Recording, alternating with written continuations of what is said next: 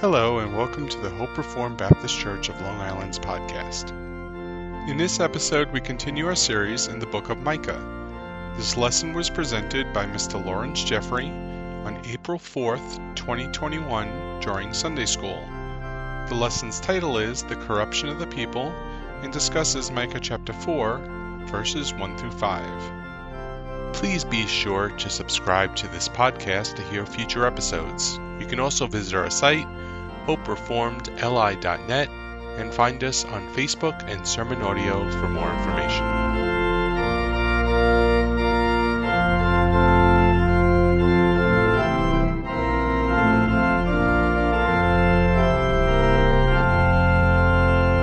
So last time we spoke, we were talking about mountains, right? Coming from Micah chapter 4. And this week we'll continue our discussion of. Did I say last week? Last time. I wasn't here last week. The time before then, two weeks ago, we were discussing mountains. and this week we will can pick up where we left off talking about them. But we're going to do it with a little bit of a twist. We're going to look at mountains in terms of Christ's death, burial, and resurrection as they play a significant uh, factor there as well. So let's open with prayer, and then we'll look at our scriptures. Heavenly Father, Lord God, we thank you, Lord, that we could gather as your people on this most sacred of days, day where we celebrate the resurrection of our Lord. We celebrate Christ's victory over sin, death, and the devil. We celebrate our own victory over the grave, Father. We thank you, Lord, for uniting us to Him. We have a new life in Him. As He rose, we rise. Father, we do give you all thanks and all praise for that new life that we have in Him. And we pray, Lord, as we look into your word, that you would guide us, teach us, and we might see you in it and how you work in this world and our place in that world that you made, Father God, because you have given us a great place in this world. Father, we pray that we would be wise and not just hearers of the word only, but also doers. It's in Christ's name we pray. Amen. All right, so last time we asked the question, what are mountains, right? And what do we say that mountains did or were? Does anyone recollect, have any sort of remembrance as to what mountains are, the significance? Good. Well, we were talking about the aspect of uh, the temple and the reaching towards God. Uh, Yes. The pinnacle uh, being the, uh, in the temple being the Holy of Holies. Uh, the idea also that men uh, tried to mimic that in building like ziggurats and things like that, trying to reach God. Yes, they did. Yep, that's right. The mountains, they reach up towards the heavens, right? That's absolutely correct. So they're like that holy temple. And what else do they do besides reach up into the heavens? This is important, especially when we look at it in terms of what Christ accomplished. They reach up into the heavens, and yep, they come down to the earth, and their roots reach into the netherworld, right? Their roots reach into the nether regions. So we asked the question where was the first mountain mentioned in Scripture? Because this is also significant for our discussion. Yep, Eden, right? Eden was a mountain. Yep, we saw that when we looked at Genesis, and then we also went to Ezekiel 28 and showed that as well, right? And then we talked about mountains in the uh, ancient pagan cultures, how all the gods dwelt on mountains, right? Even the Greeks and Mount Olympus and um, all the things that occurred on those mountains. Um, how the gods defeated chaos on the mountains and then set up their tents or temples or kingdoms on top of those mountains where they governed the order of creation from them. And then Like that's where these gods established the order of creation, right? where they met uh, and held conferences, I guess, and using our modern language, uh, feasts and councils. and we did speak about the ziggurats and temples, right? Uh, I don't know if we really spoke too much about Babel. I'm debating if we should or not. Yeah, well, you had in previous classes, you had discussed Babel a little bit. Yeah, because it says something very specific about Babel, right? In Genesis, it says they built a city and a tower, right? Two specific things. They built a city and a tower. Sometimes that gets jumbled up, and we think of Babel as just being the city or just being the tower, but they're two very specific things. Does Babel show up anywhere else in Scripture? Anybody? Babylon, right? Shinar, Babylon. Yes. the significance of Babylon, when you think of Babylon, you go back. Everything takes you back to Genesis. And that's Babel. That's that place. So, what would be the significance then of Babylon if these men at Babel built a tower? And what were they doing while they're building that tower? What were they trying to do? They were trying to ascend into the heavens. They're trying to fulfill the great lie of Satan, right? That they can be as gods. They're trying to overthrow the heavenly places. They're trying to um, leave their station on the earth and ascend into the heavens. Right? That's what they were attempting to do. And that's why God confused their language and threw them down. So, what's the significance of Babylon then? Is Babylon synonymous with the world? No, not necessarily. Um, it is part of the world system, but it has a very specific, like, it, um, hmm, man, I'm going to go far afield here. This is dangerous. I want to get to what we want to, what I want to talk about, but I guess everything's important. Okay. Uh, do you guys remember that statue that Nebuchadnezzar dreamed about? Who was Nebuchadnezzar? The, the first and greatest king of Babylon, right? In terms of, of biblical significance. He had a dream about a statue. And that statue, this is also very important, was one statue. And it had a head of bronze, a torso body of uh, silver, loins of uh, bronze, and feet of iron and clay, right? Its head was gold. What was the head? Who remembers? Yes.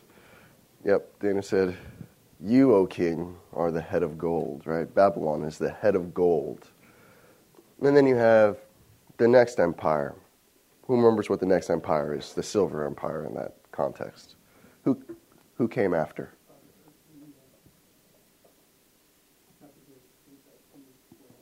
Yeah, there was someone before the Greeks. Who, who, who knows who it was?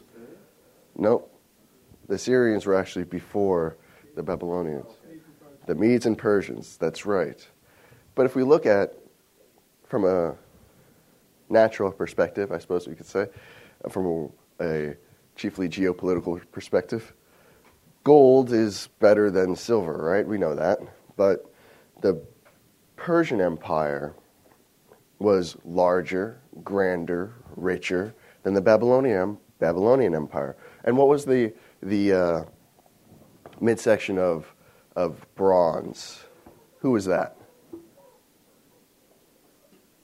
The Greeks, that's right.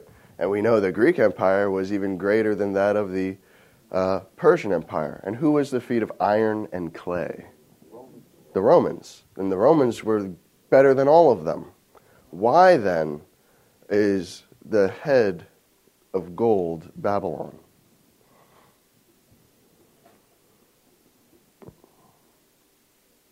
Any thoughts on that? This is a guess.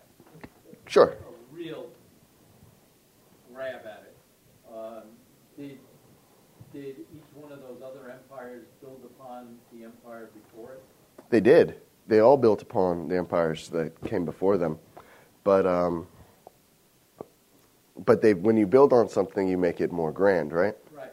So then, why then would the foundation of the empire be gold?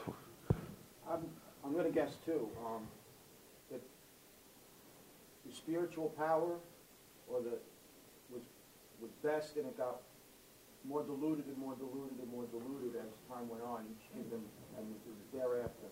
I would say that you are correct in that. Like they were close, like the Babylonians were closer to the heavens, if you will, if you want to say that. I mean, there, there's a reason they're not the feet and they're the head. So if you think of just in terms of building on something, you start low and build up, right? Now, this also goes back again to um, to Babel, right? What were they attempting to do at Babel? They were attempting to ascend into the heavens. God chose specifically the, well, how do I even phrase this or frame this? I wasn't planning on going here, so this is just sort of, I mean, riffing. I have no notes on this, so this can go all over the place. It's dangerous. Um, but I would say that Nebuchadnezzar was converted. I would also say Cyrus was converted. And Darius, I would say that they were all converted. But some people say that Cyrus is Darius, etc. I don't know. That's a debate. That can that probably is true. Um, Darius being Cyrus's Mede name. I don't know how you would even say that. but um, regardless, the closeness of um, Nebuchadnezzar to the people of Israel, I believe, is what brought him, what, what elevated him. Uh, the decree that he, you can go back and you can read in Daniel, the decree that he made, you see how close he was to the heavens, right?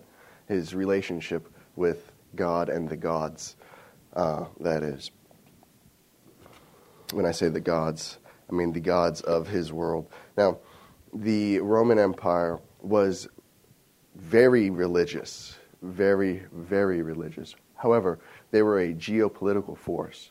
Their might came from their military. Right? I mean, well, all of these kingdoms came might came from the, their military, but uh, if you look at them, if you look at the Romans, they were very political, very worldly in that sense. Um, we're going to go back and we're going to look at this. I think at a later time when I actually have notes on it so I could explain it better. Uh, but, but suffice it to say that Babel shows up all over in Scripture, even all the way down to the book of the Revelations, right? In the book of the Revelation, you have the woman Babel, Babylon, the harlot, right? And who is that woman? Probably shouldn't do this because this is also going to take us far afield. But who is that woman? Babylon. This is kind of important for, for this. I mean, it, it, it is important, but is it that important for what we're talking about? No, we could just use this as a side note. That, that woman, Babylon, is what? Yes, earthly Jerusalem. It is, yes, it's Jerusalem of, of that day. And she's riding on a beast, and that beast is Rome right? Jerusalem, the one who crucified Christ, riding on the beast, Rome. Isn't that how they crucified Jesus? What did the what did the leaders of of Judah do? They sent Jesus to the Romans to be crucified so that they could keep their place and their power. Uh, man, now, what does any of that have to do with mountains? Actually, this is a this is an interesting note. How many? What was Roman's what was Rome's nickname of that time at that time? Does anyone know? What was Rome's nickname at that time? Does anybody know? What were they called? They were the city of seven hills, right? One thing that's very, very interesting um, how many hills are in Jerusalem? Seven. Yep, there are seven. And their nickname as well was the, the city of seven hills. So there is a parallel there between the two. Uh, this was well known in Christ's day. Uh, I was, when I was doing research last night, I, f- I found that out. I thought that was fascinating. So, what, Just a quick question, because I, I just came up to that portion in Ezekiel, mm, where um, Ezekiel now is not just pointing uh, toward um, Jerusalem, but towards the hills and the mountains of Israel. yeah, Is that the same concept there? yeah, it is. It is. The hills and the mountains of Jerusalem. They're looking at it from, well, as we were reading uh, Micah, right? When we go back to Micah chapter 1,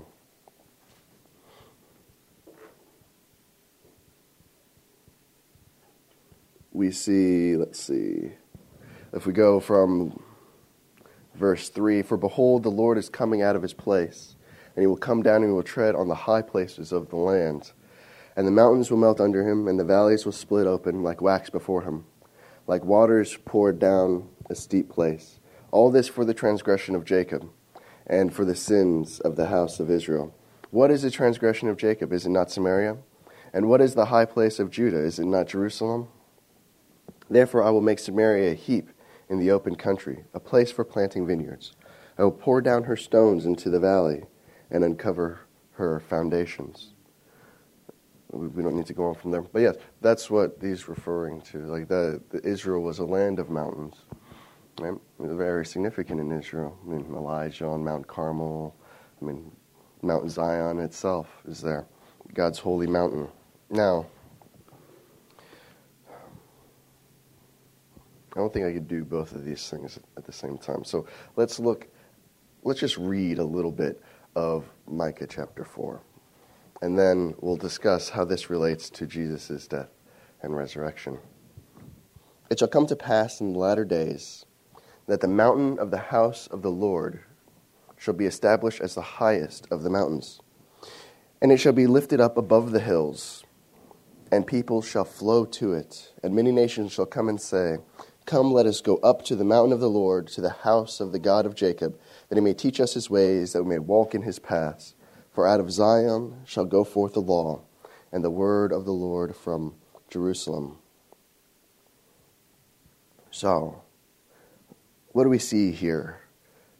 We see that the mountain of the house of the Lord is not the highest of the mountains at this time, right? It's a lower mountain. One thing that's very interesting is out of the mountains that existed in Jerusalem and Judah at that time, is that the mountain where the temple was built upon is not the highest place in Jerusalem. As a matter of fact, well, I guess technically speaking, this is outside Jerusalem, but the Mount of Olives is much taller than the than Mount Zion in that respect, and the place where Christ was crucified. Um, well, I should probably lay out this for you guys. Okay, if we look at a map of uh, Jerusalem, you'll see the Temple Mount, right? And the Temple Mount's over here, and to the east, for you guys to be over here, to the east of um, that, you have the Mount of Olives, right? Mount Olivet over here outside of there. That's elevated above even here. And then to the west, you have the place where Christ was crucified. Uh, it's generally understood that Golgotha was outside the western portion of that wall. And that is also taller than, than there. So, what we see here is something that they would have had some understanding of just by visually looking, right? They would have seen that the mountain of the house of the Lord is lower than the mountains that are around about it, right? But what did we say that that actually meant? What was Micah referring to when he says that the mountain of the house of the Lord shall be established as the chief of the mountains, the highest of the mountains? Does anyone remember? Well, if you think about it, every single religion that they were surrounded with, their gods existed on mountains, right? And some of those mountains were very, very tall. um, the Canaanite religion specifically, their god Baal was on Mount Zaphon, right, which was in the far north, or towards Syria, towards Damascus, over there. But it was a high mountain. It was the mountain of their god in the far north. The Mount of El was also a high mountain. And on these high mountains, the gods dwelt, right, according to these ancient religions. So you have Jerusalem, you have the Mount of the Lord, surrounded by all these other mountains that are larger than they, in which other gods dwelt. So, what's being said here?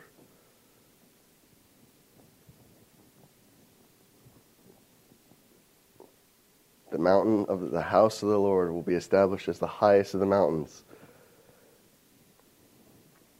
No? Nothing? There are other gods all around Jerusalem that are higher. Well, physically higher. Yes. And more powerful. Right?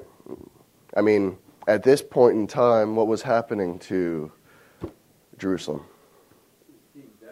By Assyria. That's right. So, what is this? What's being said here? That God is going to lower all other gods. He's going to establish himself as the chief of the gods. He's going to make the other gods of no account. And all the peoples of all the nations shall flow to the mount of the house of the Lord. Right? because he is the greatest of all the gods. That's what's being said there. They got this visually, and they also had this spiritually. They had this understood, right? That's quite important, actually, for what is today, right? Today's the, resur- the, day of uh, Christ's resurrection. Now, Christ was crucified at Golgotha, right? We know this. Now, one thing that's interesting, people don't really under, know where Golgotha comes from, the name, the etymology of the word.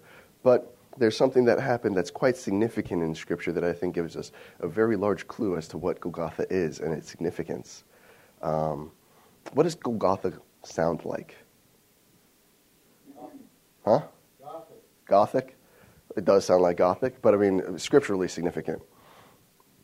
Golgotha, Goliath of Gath. Right? What happened to Goliath?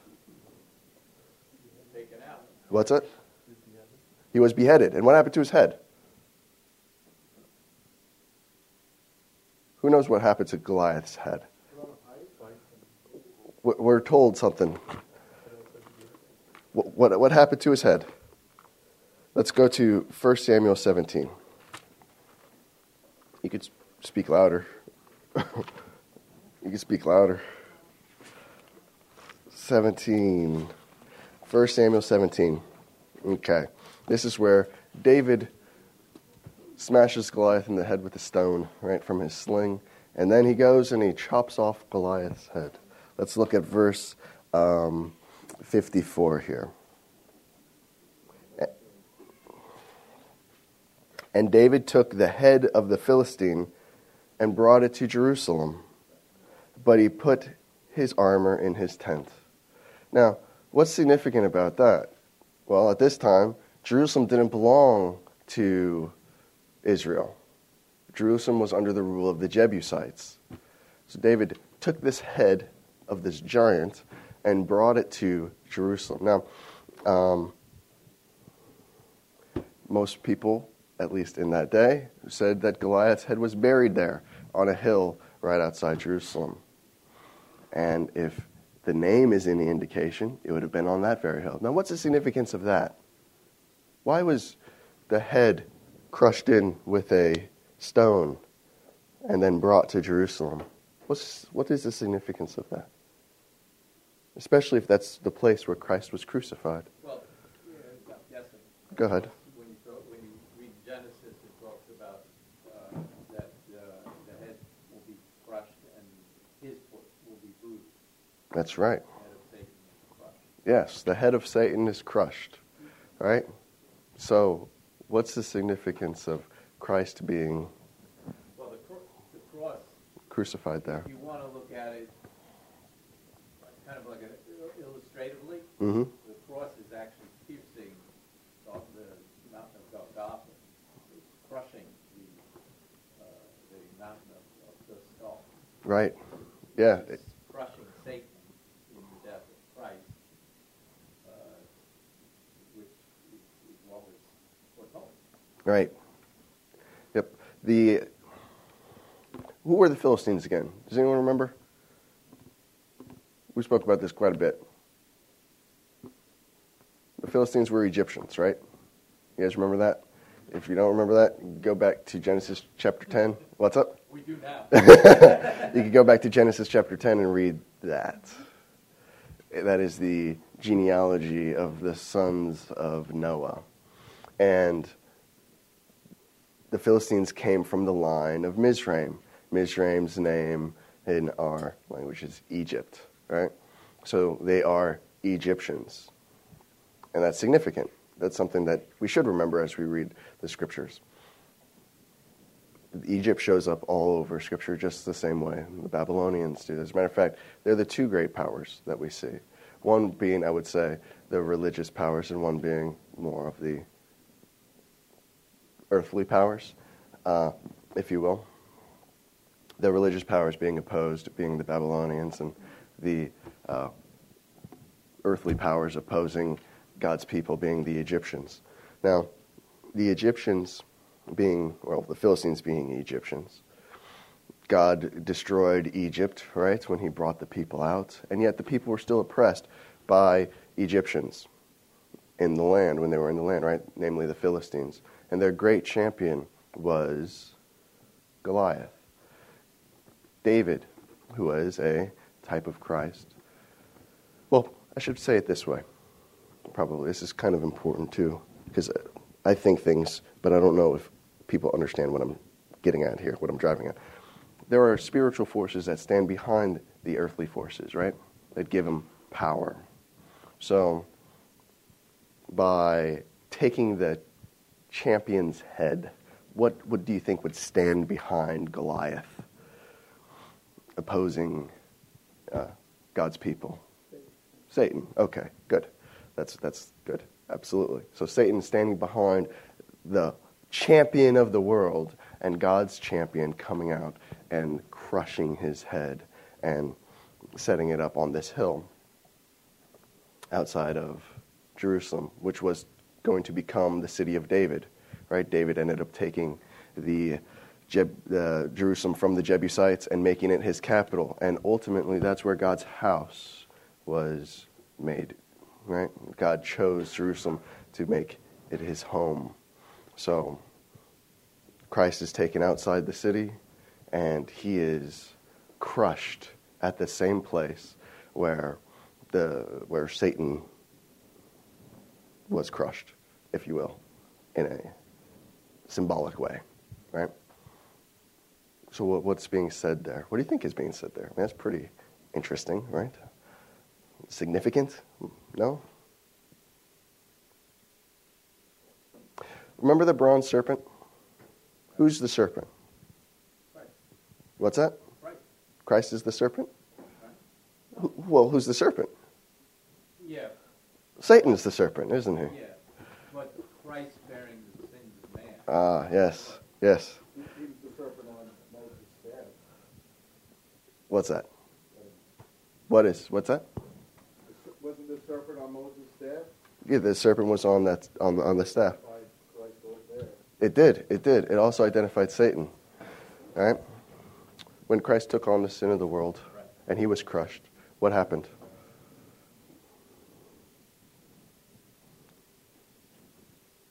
Satan was defeated. Satan was defeated. Satan was put to death. Right? um, we should show this, I think. I probably should show this a little bit better. Uh, okay. First, let's let's look at some other things. Okay, so we have to the west of Jerusalem, to the west of the mountain of the house of the Lord, we have Christ being um, sacrificed there, lifted up on a tree. That's also significant, right? Because remember what we said about trees? They're like mountains, right? Their roots go down into the earth, and then up into the air do the branches go, right? And they meet the, the ground, right? So it's also the same as a mountain. Mountains reach up into the heavens, the roots go down into the earth, and the like. So Christ on a tree on this mount is lifted up. Where is he ascended to at that point? He's in the air, right? What's the significance of that? Which is the dwelling place of?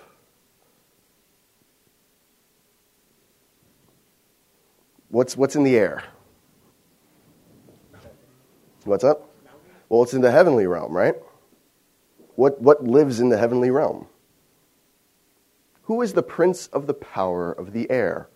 Satan. Yes. The angelic beings, the spiritual realm is the air, right? Is the is that heavenly realm. So Christ is lifted up there, crucified there in the realm of the angelic beings. What's going on there? Paul says this quite frequently actually. If you want, you can see it very specifically in Colossians. Let's go to Colossians chapter 2. that's, that's the battle, right? Yeah. But Christ was put on display for the angels, wasn't he? He went into their realm and there he died. There he was sacrificed. And there he defeated the spiritual forces of this world, right? Let's go with, let's see, chapter 2.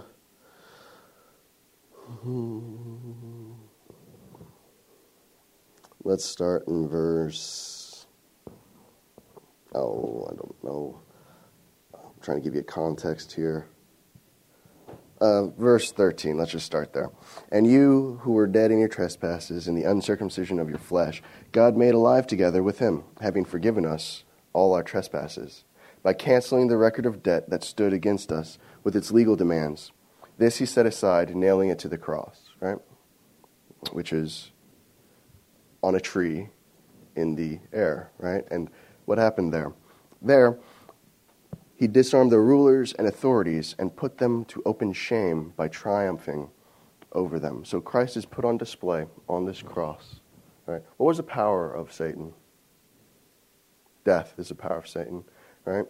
And what happened there? What, how did Christ defeat death? Well, what's the power of death? The, well, the power of death is the law, He right? the penalty of, the death, of death. He did. But the, the power of death is the law, right? That's why people die because they violated God's law. Yes? That's why we die because we're sinners. Sin The sin of Adam. What's that? The sin of Adam. He violated God's law. Right? God said, "Don't do this." And Adam did that. On that day he died. That's the law of God that Adam violated. It wouldn't be the Mosaic law. What wouldn't be the Mosaic law? It's Rush. Well, Rushdoony said it this way Every word that God speaks is law. Matter of fact, when he talks about the word of God, he says God's law word, because every word that God says is law. So, yes, uh, the Mosaic law is an expansion of that, if you will, of the law that God gave to Adam. But either way, men violate God's law. Now, Paul tells us specifically in Romans chapter 5 that from the time of Noah to the time of Moses, that man did not sin in the same likeness as Adam because they didn't have the law specifically given. Adam violated God's law the way we violate God's law because God gave specific commands, right? However, the law was still there working because death reigned. We're, told very specifically. So, um, yes, every man violates God's law. And every now we violate God's law in the, the same way Adam did because we are given specific commands and we break them. Okay? So, either way, the reason men die is because they violate God's law. That's why Paul says here in Colossians that, uh, let's see, verse 14, by canceling the record of debt that stood against us with its legal demands, this he set aside, nailing it to the cross. Right? So the debt that we owe God from violating his law, that would be the legal demands, was nailed to that cross, which is the power of death, right? The legal demands. Jesus was nailed to the cross, and in him, our death was nailed to that cross, right? We died with Christ. You've heard that before. That's what it means. And by doing so, remember what's the power of Satan? Death would be the power of Satan, right? By doing so, by Jesus being put on open display in the air, in the, in the realm of the angelic beings, he defeated or he disarmed because they have no more power, right? Satan has no more power. So he disarmed the rulers and authorities and put them to open shame, triumphing over them uh, in him, as, as Paul puts it there. This is important in Pauline doctrine. Paul says things like this a lot. Uh, all right, so just going back to what we were discussing. Going back to what we were discussing, we have Christ um, crucified in the air, right? And then what happens to him? What happens to Christ at that point? He dies. He's taken down off of the cross. What, okay, good. What's in? What's the tomb? What happens? What, what is the tomb called all through the Old Testament? Sheol, right? The grave. What is, what is that? That would be the netherworld, right? Hades, as we call it. Right? Christ is placed in the underworld. What happens when Christ is in the underworld? There, he preaches to those who are imprisoned there, right? We're told that by Peter. And when he rises from the grave, he takes a host with him, as it were. We're told that by Paul in, in Ephesians, right? Yes, in Ephesians. Um, so, Christ, at this point, we see Jesus outside the city gates. He's lifted up, right? That's that heavenly part of the mountain. And then he's put into the earth. That's to be the roots of the mountain, right? These are three realms. Um, you've heard of Middle Earth, right? Do you know where that comes from? Besides Tolkien, do you know where he? do, you, do you know where he got that from? Huh? No, no, he didn't. He got it from Viking mythology, actually. Um, they had this understanding, like everyone had this understanding of a triple decker universe, right? You have the underworld, you have our realm, Middle Earth, the realm of men, right? Earth itself, and you have the heavenly realm, the realm of the gods, the heavens, right? You have the heavens, the earth, and under the earth. That sounds familiar. That we do get in the Bible, don't we? Christ conquered the air, he conquered the heavens when he died, right? He was put into the tomb, he was put under the earth. And there he ministered, right? We're told that specifically. Go ahead. Explain that a little more. What? That, that section where he ministered to those. Okay. Oh man, I'm running out of time. I'm not Yeah, going to get through sorry, any of this. sorry, it's okay. It's all right. It's all right. So, where where, how did Christ minister when he was under the earth? It says he preached to those souls who are imprisoned there, the uh, spirits that were imprisoned there. Well, okay. In the, mm, didn't have to, but no, it's okay. All right. In in uh, most uh, in church history, right, there's something called uh, limbus patri, right? There's the holding place of the fathers. We see this in Christ's parable of Lazarus, the Lazarus and the rich man, right? You see that poor beggar Lazarus dying and going to Abraham's bosom, right? We call it Abraham's bosom. And there's a great chasm, a great gulf between him and this rich man that also died there, died at the same time. And the rich man was burning, or whatever, it was hot. And he wanted just a drink of water.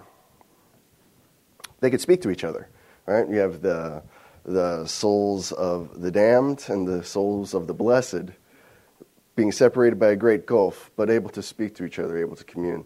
We understand this as limbus patri, this holding place. Um, man, how in, how in depth do we want to go? Either way. You can do it the time you got. Okay, Jesus said to a man who was about to die next to him that today you shall be with me in paradise. Where was that? That would have been in Abraham's bosom. That would have been in Sheol. That would have been in the grave, in the underworld, as it were. Right? That would be paradise. Right? That's technically speaking, that would have been Paris. It's not heaven. It's not the place where God dwells. No man was able to go there. Why couldn't any man go to heaven at that point? Christ hadn't gone before the Father. That- Yeah, exactly. Christ hadn't gone before the Father yet. No man's sins were forgiven. And they were covered over. That's what those sacrifices were for, right? They covered man's sins and everything. God passed over sins previously committed, we're told in, in uh, Romans.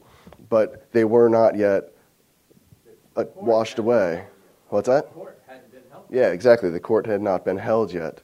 No man can enter God's presence at that point, right?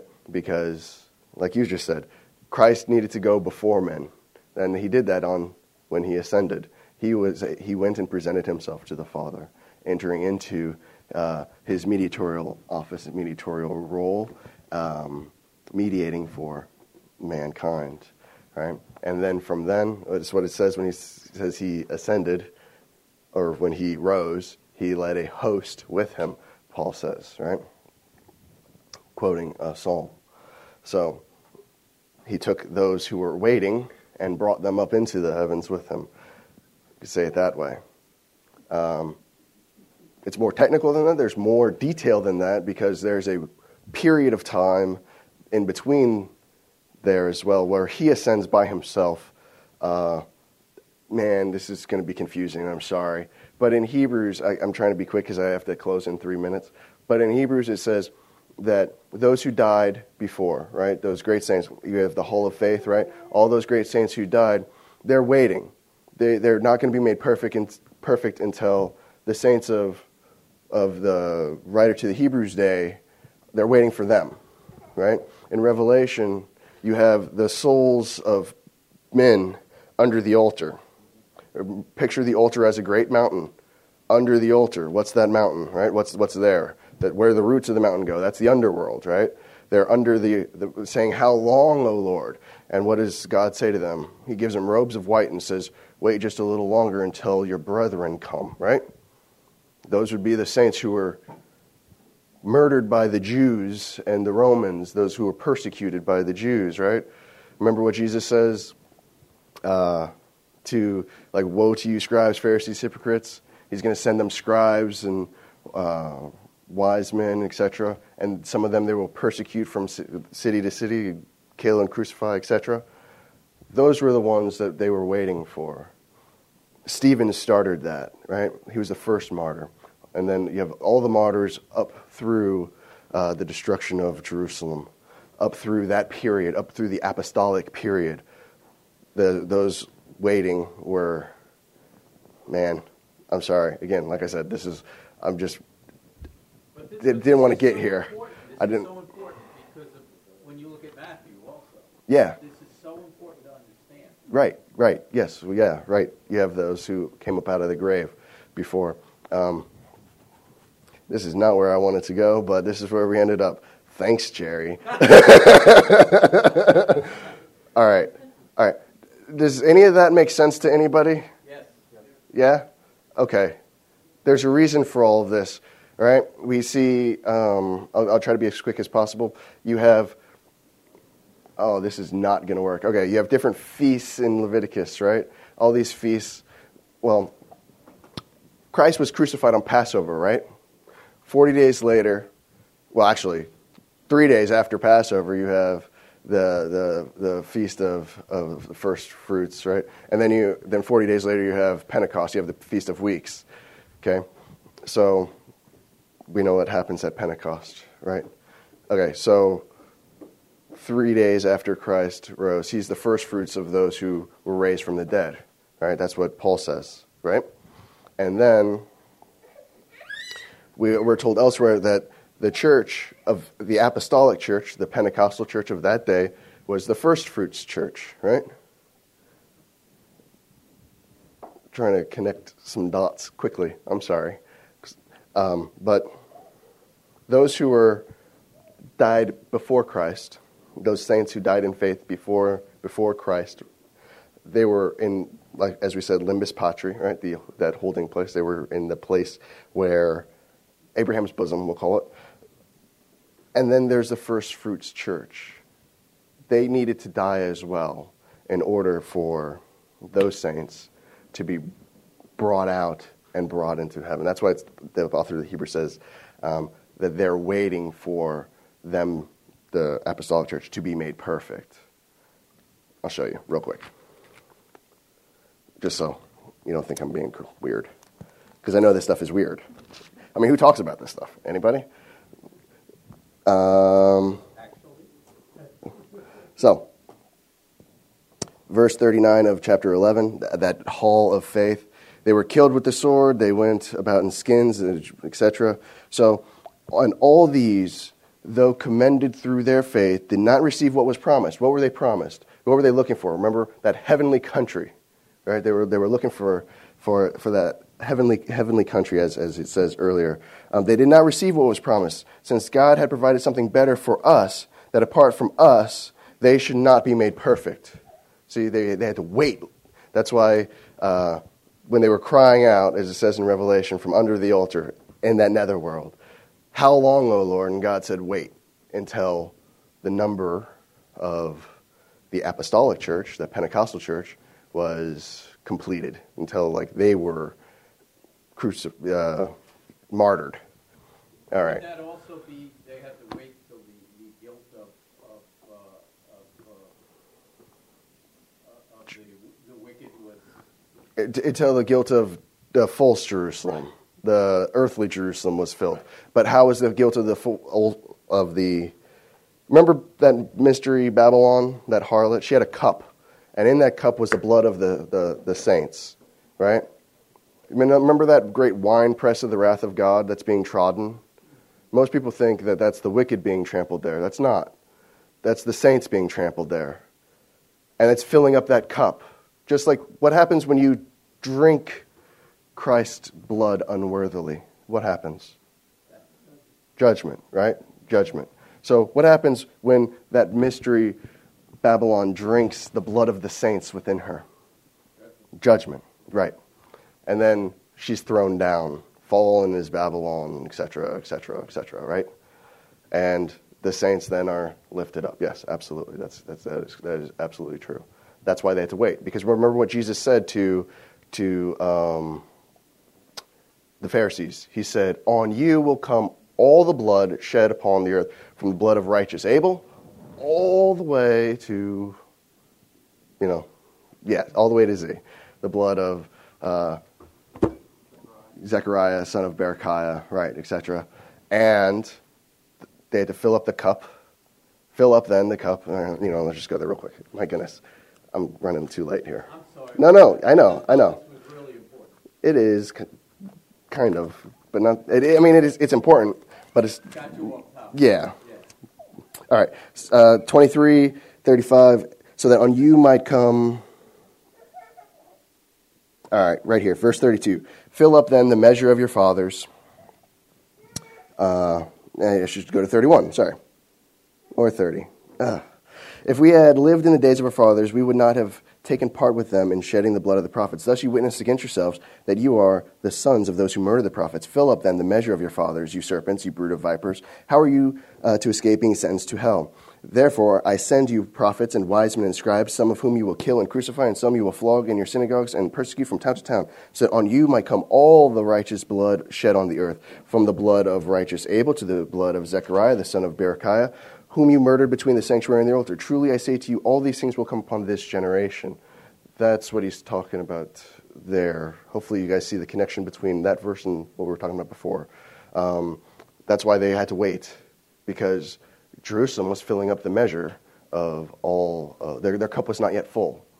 So the blessings of, um, the, well, the promise could not be fulfilled until that cup was filled up. Okay? Because remember, this is also very important. Um, the gospel is two edged, right? It, it, it, blesses the saints and it d- judges the wicked, it damns the wicked, right? So it's like persecution. Persecution is twofold as well. It blesses the saints, blessed are you when men persecute you and value, but it also condemns those who are doing the persecution. Okay? So the same thing here. They had to wait. The saints had to wait until that cup was filled up. And that cup was filled up with those to whom Jesus sent to Jerusalem, some of whom they killed and crucified, some of whom they flogged in their synagogues, etc. Hopefully that makes sense. There's a light side to the cross and a dark side. Always. So, um, Man, way off topic. Sorry. um, Babylon drinks the blood of the saints. yes, Babylon drank the blood of the saints. She thought she was doing God's work. That's judgment on him. Yeah. Yeah. What, what happens when, when um, God's people are persecuted? When, when God's people's blood is shed on the earth, that blood cries out, and God judges the nation on whom it is. So when we are persecuted, the nation is coming down, right? It will fall. And so will the powers that stand behind it. All right, let's pray. This is nowhere near what I wanted to talk about, but hopefully it was helpful and useful. I mean, persecution is not a bad thing. It's it judges the nation that is the persecutor, right? It's their judgment. That's why Justin Martyr, when he was being persecuted, pled with them not to persecute, not to uh, martyr him, not for his sake, but for theirs. Because you don't know what you're bringing down upon yourself. Anyways, let's pray.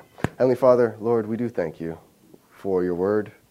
It is complex and it is rich and it is filled with uh, so much, Lord. A myriad of ideas that are all connected and hard to fathom, Father. It shows that you rule over everything. It shows that Christ was given dominion over everything, that he conquered everything when he died and rose again. We didn't even get to speak about the resurrection, Lord. But his death, in his death, he defeated Satan, Lord, and in his resurrection, he defeated uh, the grave itself, he defeated death itself. And he dragged all of creation with him into new life, Father. And we are participants in that new life. And we thank you, Lord, that we can. And Father, if it be our lot to be persecuted, we pray that you would give us boldness and um, strength and grace and conviction, Lord. If it's not, Father, we pray that we would live faithfully just the same. We pray, Lord God, that as we seek to worship you today, that you'd be pleased with our worship, that we would come before you with clean hands and a pure heart, that we would um, be able to, well, enter into those heavenly places, Father, with the angels and those saints who have gone before, and uh, praise the Lamb that was slain, that is now alive, that has defeated sin, death, and the devil, Father God. We do give you thanks for his victory and that we are participants in it. Lord, may we glorify and magnify him today. It's in Christ's name we pray. Amen.